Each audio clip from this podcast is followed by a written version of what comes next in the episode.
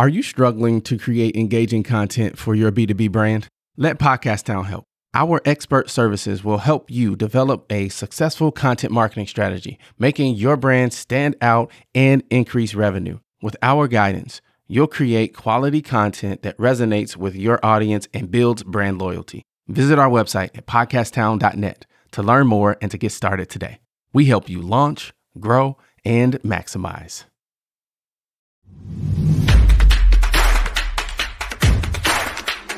Yeah, oh yeah, can I get a oh yeah, oh yeah, can I get a You're listening to a mini episode of the Enterprise Now Show, where we change lives through enterprise.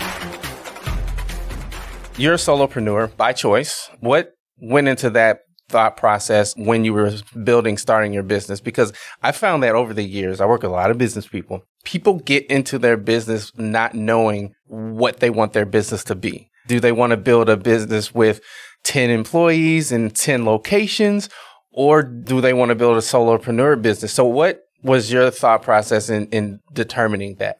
It's very interesting because I've been in public relations for a long, long time. I'm not a newbie. I've been on the agency side, New York City based agencies and LA based agency. And so I knew I had clients that kept saying to me, Andrea, when are you going out on your own? And I think the challenge was at my last agency, I was the vice president of media relations. And there were a lot of, and I apologize, I called them pipsqueaks. They were people that punched a clock. Their hours were 8 to 4. They'd show up at 8:40 and leave at 9:15 to go buy coffee. The phone would ring when I would visit and they'd let it go to machine. When you're in public relations, there are two people calling you, your clients or the press. Answer the phone, answer the email. Don't say, "Oh, but I sent an email, I didn't hear back." Well, if there's an interview happening, that interview is not waiting for you waiting for an email to come back. Call someone, text someone. If you have to send a message on LinkedIn, which I had to do last week to reach someone, do what you have to do to get the job done. And when a door was closing for me,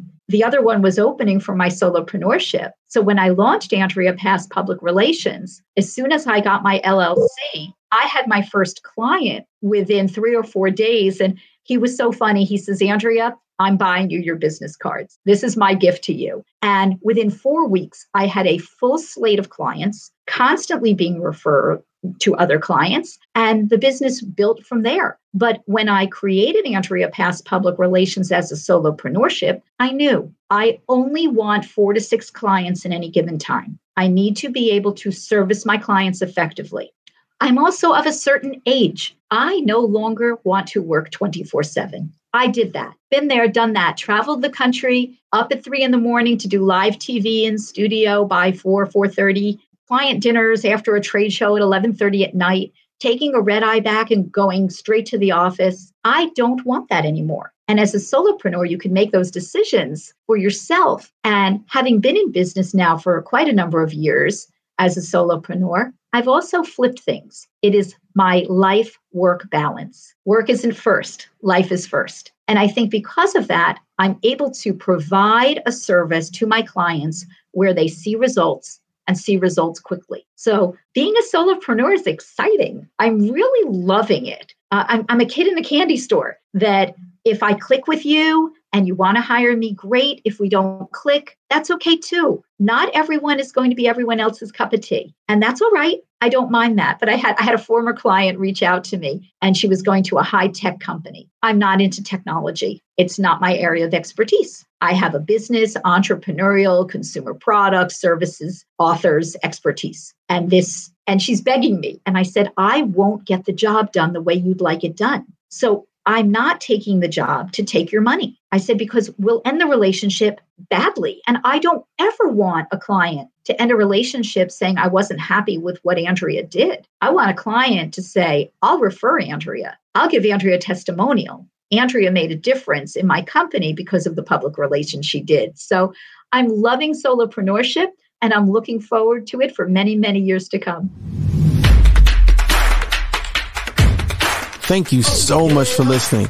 If you got value from the show, all I ask is that you share it with one other person you think would also enjoy the content. And we would love to connect with you on social media as well. What a fantastic episode. Hey, listen, I want to know something. What is the top concern that you have in your business? Is it sales? Is it marketing? Is it finance? Operations? Shoot me an email, mayor at podcasttown.net. I want to start a conversation around these areas of business and how we can work together and help each other shine even brighter.